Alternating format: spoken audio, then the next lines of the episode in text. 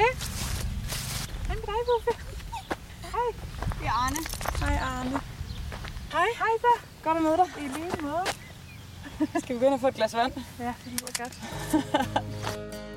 Velkommen til Forbrugerrådet Tænks podcast Økologi fordi. Mit navn er Sofie. Jeg er studentermedarbejder hos Forbrugerrådet Tænk, er 28 år, og så er jeg vokset op med det økologiske valg som en selvfølge. Men hvordan hænger økologi egentlig sammen med hensyn til klima? Er økologi egentlig det bedste valg? Eller er det nok bare at spise en masse grønt? Det har jeg sat mig for at blive klogere på, og jeg håber, du vil være med på rejsen. I dette afsnit har jeg været på besøg hos Trine Krabs, som i 2003 var med til at starte Frugtformidlingen, der indtil i år har formidlet viden og inspiration om frugt og grønt. Trine er aktiv i den økologiske bevægelse og bor i Kirke Hyllinge på en gård med den smukkeste udsigt til fjorden. Jeg ankommer en varm søndag formiddag, hvor Trine er i fuld gang med at plante kål ud. Rigtig god fornøjelse. Interviewpersonernes udtalelser er et udtryk for deres egen holdning. Godmorgen. Godmorgen. Nå, Trine. Skal vi bare starte? Ja. Altså, du formidler jo frugt og grønt til andre mennesker. Ja. Hvorfor, hvorfor brænder du så meget for at formidle viden om frugt og grønt? Altså helt grundlæggende, så er det fordi, at jeg ved, både øh, af videnskabelige sådan studier viser, og så også fra mit eget liv, hvad jeg kan se, der sker rundt om mig, og det jeg har set de sidste 20 år, det er, at det giver et utrolig velvære at spise rigtig meget frugt og grønt. Og det er ikke fordi, man kun skal spise det, og der ikke er plads til alt muligt andet, men en basis er, af en god basis af meget frugt og grønt i ens mad. Det gør simpelthen, at man får et utroligt velvære. Og det, øh, og det synes jeg bare er fantastisk. Og så er der jo så det ved det, fordi at vi godt ved det alle sammen, og vi vil rigtig gerne, så er der jo det her med, at det også er vidunderlig mad. Altså det er simpelthen i det planteride, hvor vi finder spændende teksturer, farver, smage, knæs og blødt. Og, altså, det, der, der, de kan bare det hele, og det kan skabe en kæmpe variation i vores mad. Så det, det er jeg bare simpelthen så forelsket i altså sæsoner, altså sæsonerne skifter, og at råvarerne for, gror og får forskellige størrelser og ændrer sig i smag. Og, sådan. og det giver bare evig inspiration til mad, synes jeg. Mm. Og fantastisk smag. Altså fantastisk smag. Virkelig god mad. Og, og altså, det må jeg også lige udfordre dig på, Ja. fordi jeg tror, der er rigtig mange, som vil sige, at de kan ikke få den samme smag frem i grøntsager, som de for eksempel kan i kød. Mm. Hvad, hvad er dit sådan, modsvar til det? Jamen, øh, det, det, er simpelthen, det er simpelthen en, en, en vanesag. Altså, og der er mange ting omkring vaner. Altså, en ting er, at vi skal også udfordre vores smagsløg. Altså, vi ved, at den smag, vi har præference for, er det, vi spiser. Så det, vi er vokset op med, det vi kender, det er det, vi har smagspræferencer for. Det er derfor, at en eller anden slam øh, industrikylling, den nogle gange vinder i smagstest over økologisk øh, kylling, som har levet et liv, øh, faktisk har levet et liv. et forsøg på at levet liv. Øh, det er fordi, vi simpelthen er, de fleste af os er vant til at spise den, og derfor kender vi den smag, og derfor er det andet faktisk en udfordring for os at spise.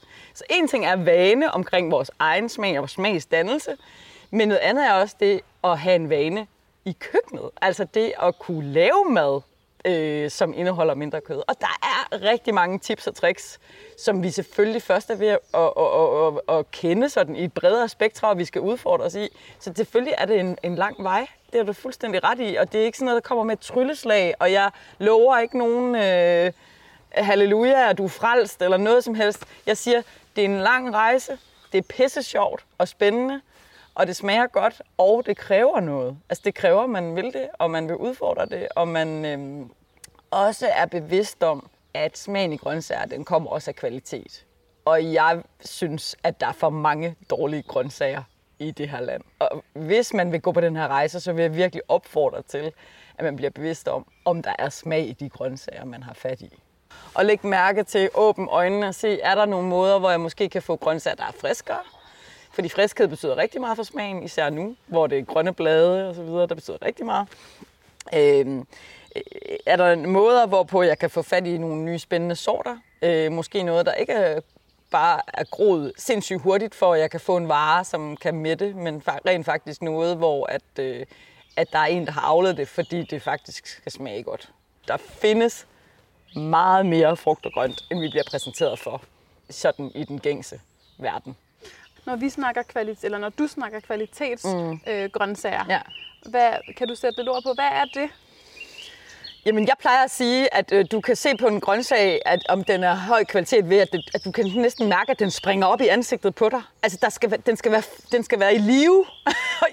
altså, det er selvfølgelig en måde at sige det på. Det kan godt være, at jeg kun kan se det, og det hjælper måske ikke ret mange. Men der er, altså, det, du skal have en fornemmelse af, når du tager den i hånden, at den har noget vægt. Altså, øh, som jeg siger, et, et ordentligt salathoved skal kunne slå en hund ud, siger jeg. Altså, altså, det er ikke bare sådan noget splat. Det er ikke bare sådan noget splat, som giver op. Altså, det, det, du kan mærke, at det, det dufter, der er liv, der er tyngde, der er, øh, der er komplekse smage, og bitterhed og sødme og det hele i, på én gang. Og det er ikke bare øh, blevet rigtig trist og melagtigt, fordi det har ligget for længe. Så, så en ting er sådan at måske være mere øh, stole lidt på sine sanser. Øhm, det, det, det synes jeg er et godt bud. Øhm, ja. Du har ikke sagt ordet økologi endnu, men er, er økologi en del af det, som du vil karakterisere som kvalitetsgrøntsager? Jamen altså, jeg vil sige, øh, for mig er det en øh, hygiejnefaktor. Altså selvfølgelig skal det være økologisk. Det er, sådan, det er, sådan, det er bundniveauet i det. Altså det skal bare være i orden. Selvfølgelig skal vi arbejde for et system, som, øh, som taler ind i så meget andet, end at vi bare skal have mad. Men som faktisk også øh, tager stilling til, til biodiversitet. Hvordan bruger vi vores land? Øh, hvordan kan vi få, få landbrug, som, øh, som er mere blandet, så vi ikke bare har alle dyrene over i, øh, i øh, Jylland og lave planteavl i, øh, på Sjælland? Hvordan kan vi øh, recirkulere, og hvordan kan vi, øh, hvordan kan vi få den sociale bundlinje gjort mere tydeligt i landbruget? Altså, så, så, så det er ikke for at sige, at økologien er perfekt i dag. Altså for mig er den overhovedet ikke perfekt. Det er det, de, vi har kun taget de første 30 års øh, skridt med et statskonstrueret ø i Danmark. Det er ingenting i menneskets historie, så den er slet ikke perfekt. Men for mig er det en vej, som er vigtig at gå, for at vi hele tiden kan udfordre vores øh, fødevaresystem. Ja, så jeg kan sagtens finde masser af økologi, hvor jeg tænker, Nå, det er ikke måske den mest interessante råvare, det her. Og det er stadigvæk en råvare, hvor der ikke bliver sprøjtet, øh, hvor der ikke bliver brugt kunstgødning, hvor vi øh, udfordrer systemet øh, med, hvordan, hvad er det for, altså, hvordan er kapitalen bundet i landbruget, og hvordan er det, vi arbejder som fødevaresystem. Og det, det er vigtigt for mig.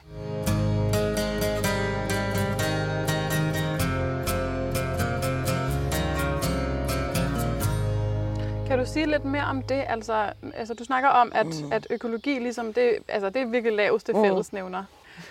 øhm, så det skal ligesom være der. Ja. Hvis nu vi skulle gøre landbrugssystemet, eller ja, landbruget, endnu mere ideelt i dit perspektiv, hvad skulle vi så gøre? Det er jo et meget, meget stort spørgsmål. For det første, så håber jeg virkelig, det bliver en kæmpestor demokratisk samtale, hvor vi, hvor vi alle sammen har en stemme, og hvor, hvor jeg synes, at det, der måske lige dominerer lidt for meget, og det er sagt af en liberal her, altså, det er, at jeg synes, at der er meget store kapitalinteresser, som måske ikke er så synlige for os som borgere.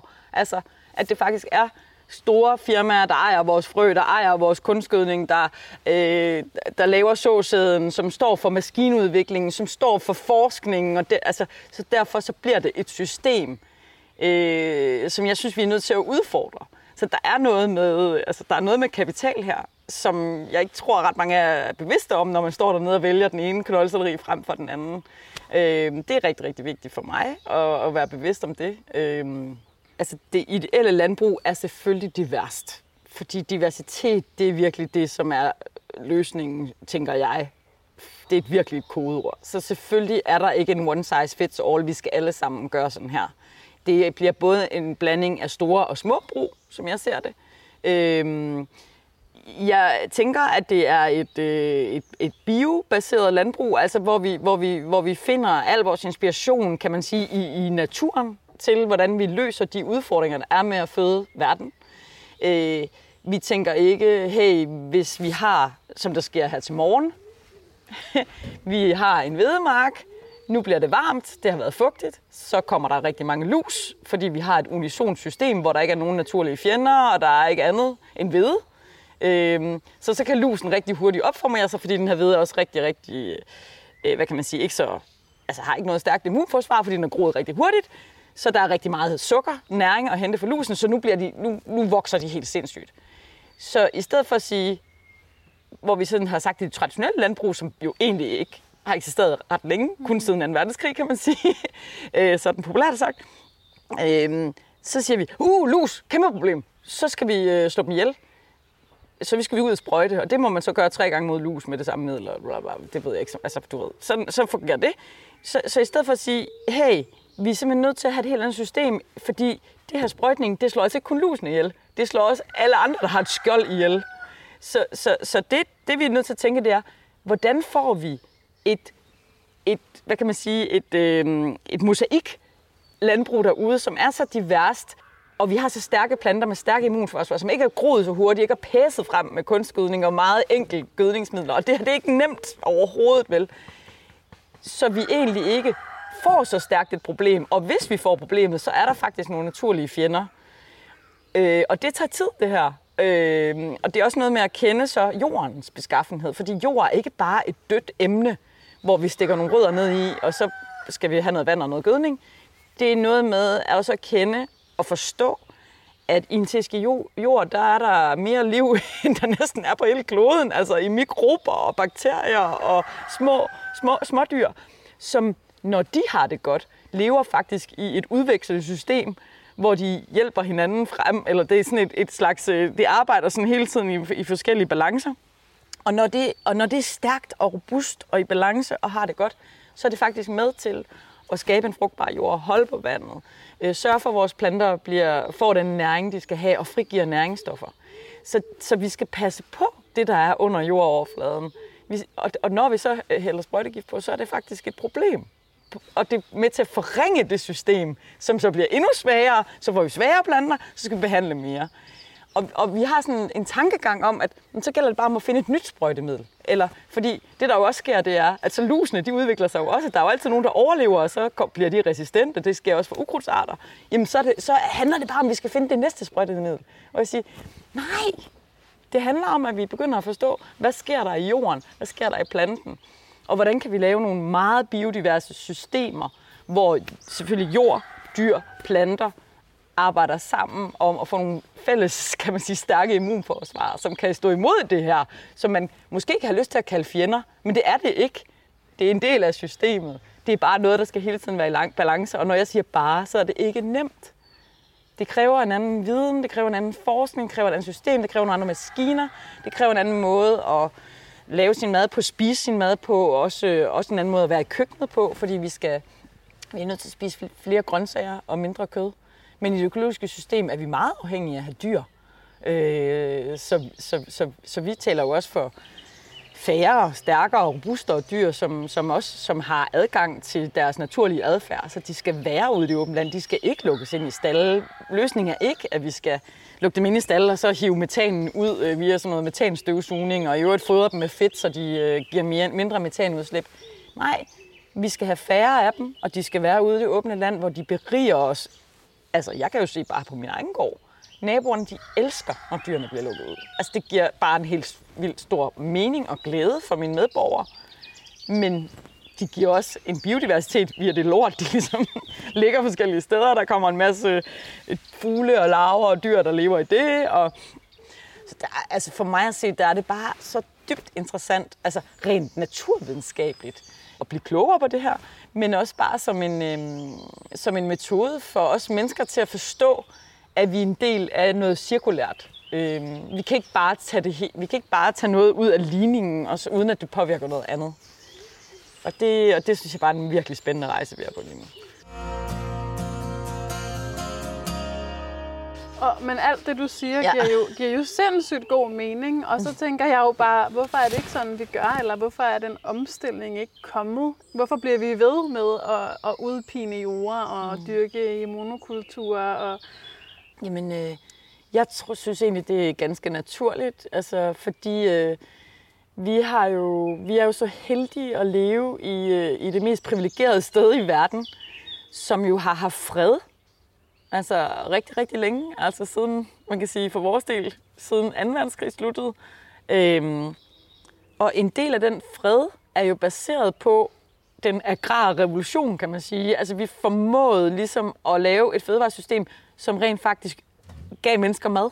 Og det var jo en kæmpe issue, altså i den her kæmpe krise, Europa var i, i kan man sige, hele første del af, den, af det 19. århundrede. Ikke? Altså, så det har jo været så vigtigt, at vi kunne føde folk og for at skabe fred. Altså, det, der skaber ufred i verden, det er, når mennesker ikke har udsigt til de basale behov. Altså mad og uddannelse og kunne skabe en familie og formere sig. Og sådan. Det er jo det, der skaber utryghed og gør, at folk har lyst til at flytte sig.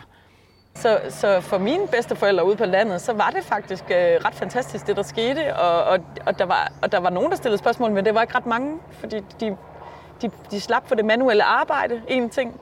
Øh, det var mega, mega hårdt at være ude på landet. Ikke? Man var virkelig meget manuelt arbejde med at have groerne og så videre.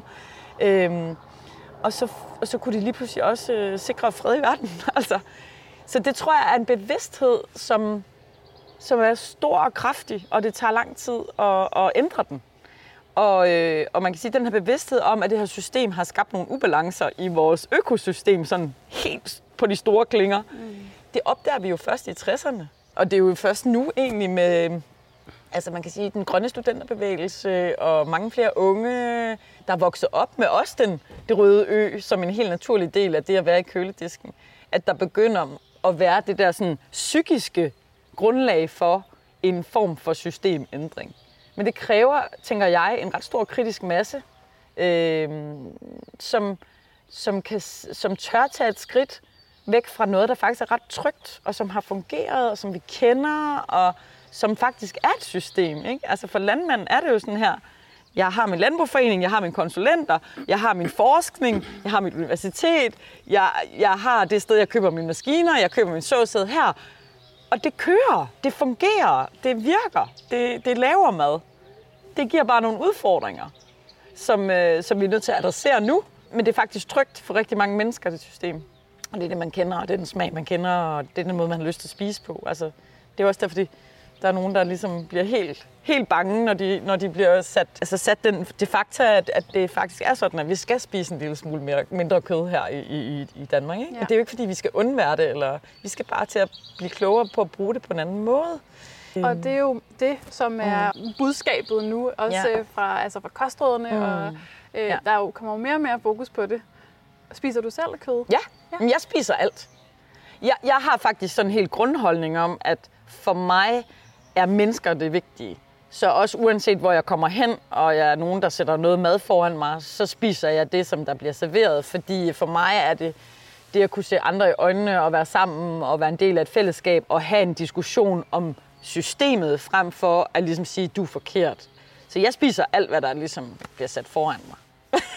som, en, altså, som, jeg, som jeg tænker, det, det, det fordrer det, den her tid af mig på en eller anden måde. Men derfor kan jeg godt have en diskussion eller en snak, eller inspirere, og folk, altså mennesker, de ved godt. Altså, når jeg er til en konfirmation eller et eller andet, ikke? så er det jo bare, de ved jo godt alle sammen, at jeg arbejder med grøntsager.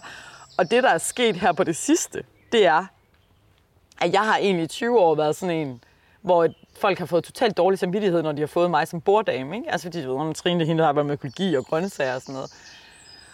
Og puh, nu skal jeg nok have nogle tæsk med en frossen porre, som jeg plejer at sige. Men, men, men, det, men sådan, det har ændret sig. De konfirmationer, jeg har været til nu her de sidste år, der har folk sat sig ved siden af mig, så er begyndt bare at snakke, Trine, vi er begyndt at prøve at spise flere grøntsager, så gør vi sådan her, vi køber det her, og det der, det fungerer ikke rigtig for mig, har du nogle gode idéer? Og, altså, det, der er virkelig ske, sket noget helt, altså selv mine øh, venner i Vestjylland, de er begyndt at prøve at spise linser. Altså, det er helt vildt, hvad der sker lige nu, ikke? Øhm, det betyder ikke, at, den, at vi ikke godt kan være utålmodige og ønske, at det gik hurtigt og alt muligt andet, men, men jeg synes virkelig, der er gang i den derude, og mange, der virkelig prøver at, at komme i gang og mm. øve sig. Og det er virkelig øvelse, og man må ikke give op. Altså, man skal øve sig. Linsefrikadeller, du skal lave dem 20 gange. Og apropos linser og bælfrugter, ja. øhm, det ved jeg også, at du virkelig altså, brænder ja. for. Ja. Øh, du brænder for bælfrugter. ja. Nu må jeg gerne sige det. Der er, altså, der, det er bare lidt som om, der er sådan lidt en mental barriere over for de her bælfrugter. Ja. Øh, altså, hvordan får vi alle til at spise dem? Altså, jeg, jeg synes, øh, hvis, hvis jeg var politiker, så ville jeg sætte hårdt ind over for hele det professionelle madmarked. Altså virkelig uddanne alle dem, der laver mad i offentlige køkkener. Det synes jeg er en totalt lavt hængende frugt. Øh, og lave nogle partnerskaber med alle, der laver mad øh, til takeaway eller på restauranter, altså så vi kan få højnet niveauet i den professionelle branche i forhold til at lave mad med mange bælfrugter. Fordi jeg, jeg mener faktisk, det er vi har så meget brug for at se det, og blive udsat for det, og opleve det alle mulige steder, hvor vi kommer. Og nu er det jo sådan, at rigtig mange danskere faktisk spiser ude og har kantiner, eller selv, altså, jeg ved jo også, at danskerne laver mindre og mindre kød, øh, mad, eller mad derhjemme, men, og, og, og, og tager mere og mere ud og spiser. Ikke? Så jeg tænker, at det, det er virkelig et sted, hvor, hvor vi kan, kan vise det. Så det, det vil jeg sådan, hvis jeg var politiker, så ville jeg gå i gang der. Øhm, og der, der er allerede rigtig mange i branchen, der er i gang, men, hvis, men jeg synes, det er systemisk gå i gang. Fordi netop det, der jeg talte om før, ikke? Altså det der med, at vanen er så stærk. Noget, man kender det ikke. Øh, man synes måske, eller, vi, eller vi kender det ikke. Vi synes, det har lidt melet smag. Det er også noget, en, en, en råvare, som tager meget smag, så det betyder også, at man skal, også, man skal tilsmage det ret meget, for at man ligesom får noget spændende ud af det. Så det er også en anden måde at lave mad på. Og, um, altså, det er en anden måde, at, altså, det er en anden, altså, du, du får jo ikke den samme fars ved at lave en frikadellefars med svinekød, og så lave en med linser. Det, det kræver ligesom noget. Øh, det er en anden råvare. Den har ikke den der samme saftighed øh, og så meget kraftig umami. Så derfor så er det den der, altså det er virkelig vigtigt, at øh, danskerne ser det og bliver udsat for det, og lige så stille vender sig til, at det her det kan være en del af min hverdag. Og så kan man så håbe, at flere også bliver interesseret i det og tager det med hjem i deres eget køkken.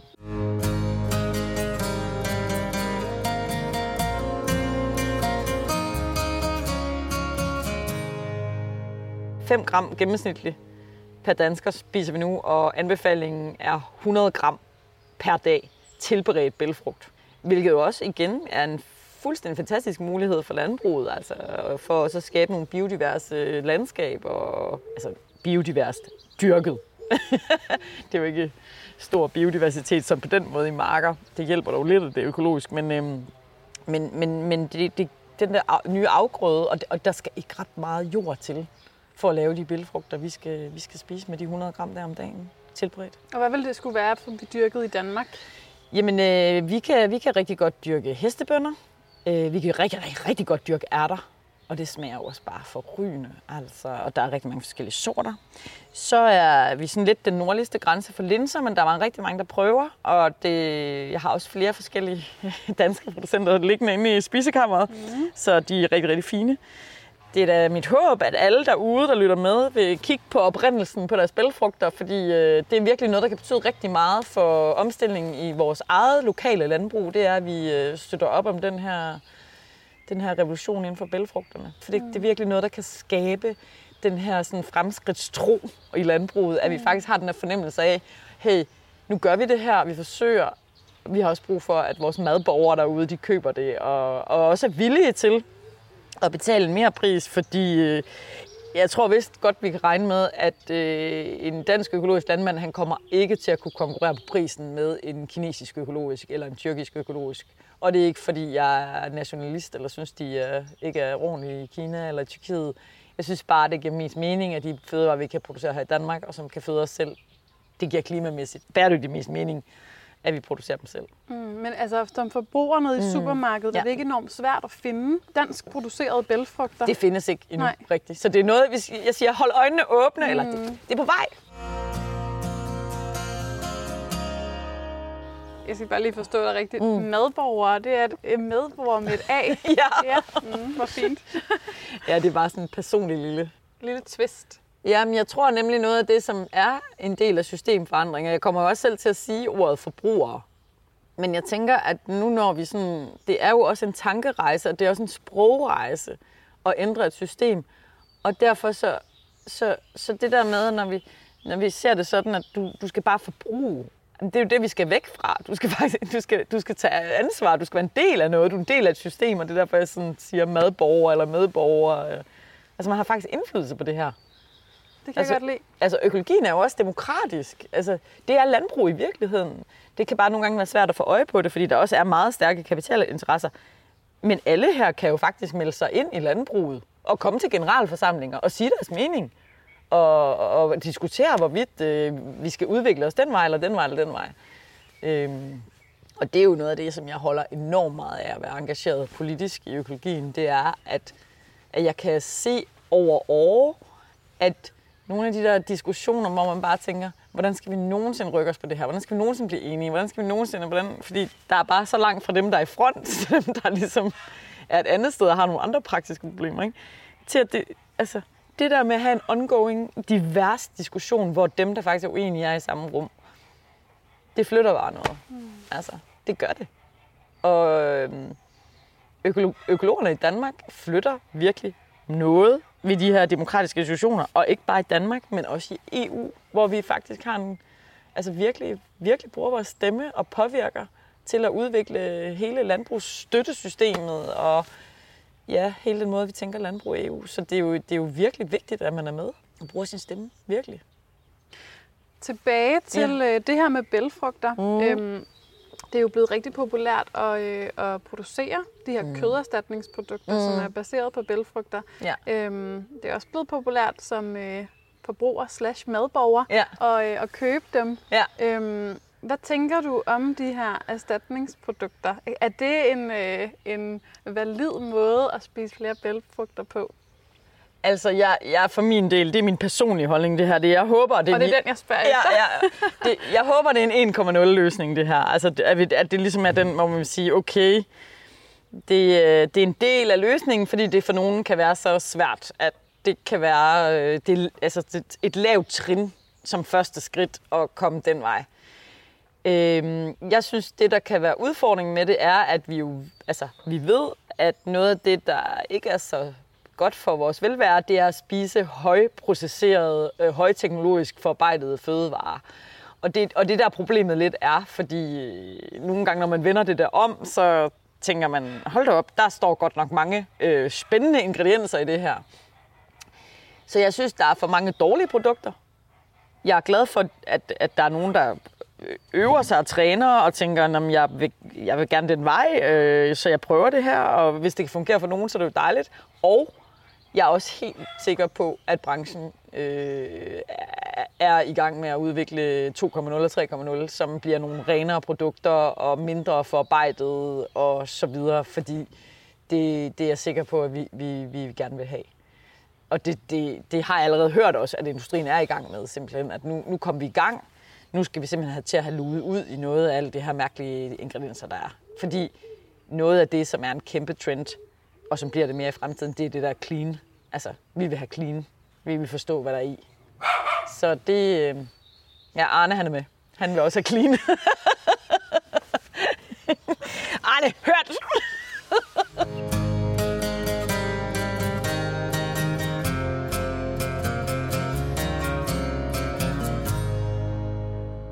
Jeg er jo selvfølgelig en meget dedikeret øh, husholdningslærerinde, og øh, er stor fortaler for at lave mad for bunden, og at, øh, at bælfrugter er vidunderligt. Øh, at hele tiden at have kørende i sin husholdning. Det her med, at man får... Man skal hele tiden... Man skal, man skal tænke, jeg skal hele tiden have nogen stående i blød. Jeg skal, jeg skal have noget, der koger, og så skal jeg have nogen, der står inde i mit køleskab, som jeg har måske marineret lidt i et eller andet, så der er lidt smag derinde. Altså, så er det faktisk, når de først står derinde i køleskabet, så kan man hurtigt lige riste dem, eller drysse dem hen over en salat, eller, eller lige lave en puré til ens øh, mellemmål, øh, en mellemmad eller et, et stykke smørbrød. Ikke? Altså, så det er det der med egentlig at få det op at køre. Så er det faktisk, øh, når det først står i køleskabet er kogt, så er det faktisk jo ret hurtigt at, at lave mad videre af det. Øhm, jeg er virkelig vild med at lave mad på bunden. Og så må jeg jo også bare erkende, at jeg er sådan en øh, halvuddøende race, selvom jeg vil kæmpe for det. til, til, altså, jeg virkelig kæmpe for, at, øh, at, at flere opdager glæden ved at lave sin egen mad, og hvor meget velvære og glæde det giver. Øh, så er det jo så også sådan, at øh, for rigtig mange, så er det jo ikke lige der, vi bruger vores energi, og samfundsudviklingen går lidt i en anden retning. Så, så derfor så, så, så tænker jeg, at det er jo vigtigt, at der bare kommer en masse virkelig højkvalitets gode produkter. Jeg synes derude, så håber jeg bare, at I lægger mærke til, at I skal altså lige vende de der produkter om, og lige lægge mærke til ingredienslisten, fordi hvis noget er sindssygt billigt og ligner en pølse og lavet planter, så, så kan det altså også være, fordi det simpelthen er for mærkeligt, det der er i. Ja. Og, og der ved jeg, at industrien de er i gang. Altså, det, tror jeg, det kan vi godt forvente. Det kommer til at ske inden for det næste år. Altså. Og der er økologien måske også en del af det. Jeg synes selvfølgelig, det er rigtig, rigtig vigtigt, at de der produkter er økologiske, fordi den, der er en kæde bagud, som faktisk er, hvordan bliver den jord behandlet, hvor det her planteprotein eller den her plantefiber, den er dyrket. Mm. Det, det, der må det mindste være, at der ikke bliver sprøjtet og ikke bliver brugt kunstgødning. Og at vi så støtter et system, som tænker cirkulært. Ja. ja. Og altså, Trine, til de lyttere, som måske sidder og tænker, jeg vil faktisk gerne lave mere fra bunden, mm. øh, men jeg ved simpelthen ikke lige, hvor jeg skal starte. Ja. Vil du ikke give dine måske tre til fem bedste tips til, hvad, hvad, hvad, gør man, øhm, hvad gør man, hvis man bare gerne vil have masser af flere grøntsager og bælfrugter mm. ind, i sin, ind i sit køkken, men ikke ja. helt ved, hvor man skal starte? Det vigtige er, at man giver sig selv nogle hvide tid, tidsrammer altså for det her. Altså beslutter sig for det selvfølgelig, men så også tilgiver sig selv, og at det, det kommer til at tage lidt tid. Øhm, og det er okay. Og nogle gange så er det også fint at lige tage den hurtige løsning, altså fordi man bare ikke, man skal jo ikke dø i det her. Men, men det er virkelig, altså det er vigtigt at beslutte sig, og så skal man bruge noget tid på det. Og jeg, jeg siger, for eksempel hvis man er en familie, så kan det betyde rigtig meget, at man faktisk snakker om det. Altså sådan, får en snak om, at det her vigtigt for os. Hvad er vi egentlig villige til at, at give ind i puljen hver især? Øh, har vi noget tid? Har vi noget, hvor vi kunne gøre det nemmere for hinanden? Har vi nogle nye måder, vi kunne købe ind på, som kunne gøre, at vi ikke skulle bruge for meget tid ude i butikken, men faktisk havde mere tid til at lave mad? Altså kunne vi organisere os på en anden måde? Og hvordan ser ugen egentlig ud? Og hvordan kan vi planlægge det her? Og og, og kan vi lave noget den her dag, som også kan bruges dagen efter, eller kan vi lave dobbelt portion, så vi faktisk kan putte noget i fryseren, så, det, så vi, kan, vi kan bruge det om torsdagen, når vi alle sammen er til træning og ude og høre foredrag eller et eller andet, så det bliver nemt. Altså, så det der med at få det, få det bedre planlagt, det gør rigtig, rigtig meget. Og så gør det rigtig meget, at, at vi, øh, vi, vi sådan på en eller anden måde tænker, at den der grøntsagsskuffe, den må godt lige bune lidt i starten. Altså, så der faktisk er noget at vælge imellem. Og, og så skal man ikke blive ked af, at der måske er noget, der kommer til at ligne øh, noget, der er ved at kompostere. Fordi så, så til det bedste, man kan gøre, det er at lave en suppe. Altså alt det, der lige ligner noget, der er ved at gå. Så det der med ligesom have noget at vælge imellem, og der er noget, der er sandsligt tænder i en og sådan noget, det betyder virkelig noget. Mm. Men planlægning og opskrifter og være fælles om det. Altså, vi lever lidt i en tid, hvor, hvor vi får sådan indtrykket af, at vi som individer, vi kan bare klare alt, og jeg er bare sådan, Trine, hun kan bare, wow, hun kan bare klare sig selv, og hun er bare sådan, Nej, det kan vi ikke overhovedet. Altså, al, al forskning inden for det her felt viser virkelig, at hvis vi skal skabe forandringer, så er det virkelig vigtigt, at vi ikke er, altså, tænker, at vi skal gøre det alene. At vi har vores familie eller venner, eller nogen, vi kan læne os op. Vi snakker med nogen, vi siger det åbent. Far, shit mand, nu faldt jeg i, altså, eller nu var jeg bare ikke god, eller nu øh, videre. Altså, planlægning, tid, beslutning, gode råvarer, der er lidt, nogle lidt store mængder, så man bliver sanseligt stimuleret og ikke være, sådan, ikke være alene. Ikke tage rejsen alene. Altså virkelig prøve at tænke, hvordan kan vi organisere det her, også i fællesskaber. Altså, det er ikke fordi, jeg siger, at man bliver... Det, det er på ingen måde et problem at være single. Det er jo selv herude, solisten herude på gården, øh, og lave mad til sig selv. Men det der med, hvis man på en eller anden måde kan komme ind i nogle fællesskaber, hvor at der er nogen, der laver noget mad, mens man selv er et eller andet andet sted, og man kan få det til at fungere. Ikke? Altså, det er også noget, der kan hjælpe mm. den der rejse. Ja, noget fællesspisning. Ja. ja. ja samme, samme øh, Sammenkogninger. Ja. og sådan noget spis og skrid, altså. Og så aldrig glemme, at det er så i orden at have fryseren fuld med alle mulige af de der løsninger, som bare går mega hurtigt, om det er sådan noget vokgrønt, der er frossen, eller altså alt på dåse og i, på frost. Det er simpelthen bare ind med det. Altså, hvis det kan lette, eller gøre det sjovere, eller nemmere, så bare mm. afsted. Så først og fremmest handler det også om, at det skal være sjovt og nemt. Ja, ja. selvfølgelig. Helt klart. Ja. Har du sådan tre øh, yndlingsredskaber i dit køkken, som er sådan totalt uundværlige? altså, vi siger det sådan, jeg, for, jeg mener jo ikke, at det her det handler om, øh, om køkkenudstyr. altså virkelig ikke. Altså fordi, fordi ja, du, vil, du vil bare få mig til at sige, øh, en kniv og et spækbræt og et viskestykke, ikke? Altså fordi viskestykket, det bruger jeg, det kan, man også, det kan også bruges på en altan det er sådan, hvis jeg har en masse ting, der jeg har skyllet, så ned i et viskestykke, og så går jeg lige ud på terrassen, og så slynger jeg det, ikke? Så, så vandet kommer ud af det. Virkelig vigtigt. Øh, for alle de grønne blade, øh, hvis man laver dem i salat, så er det dejligt at få vandet af, fordi så kan dressingen bedre holde fast, og dressing gør jo trods alt, at det glider lidt nemmere ned.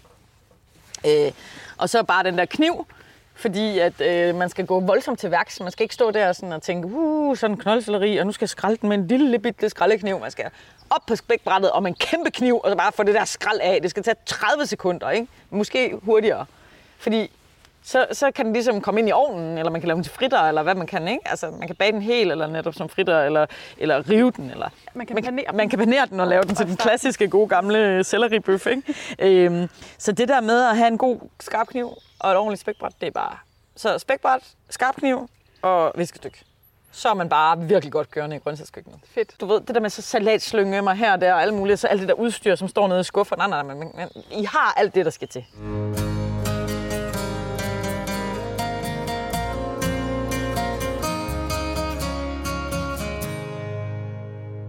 Jeg har to spørgsmål tilbage Ja. til dig. Yes.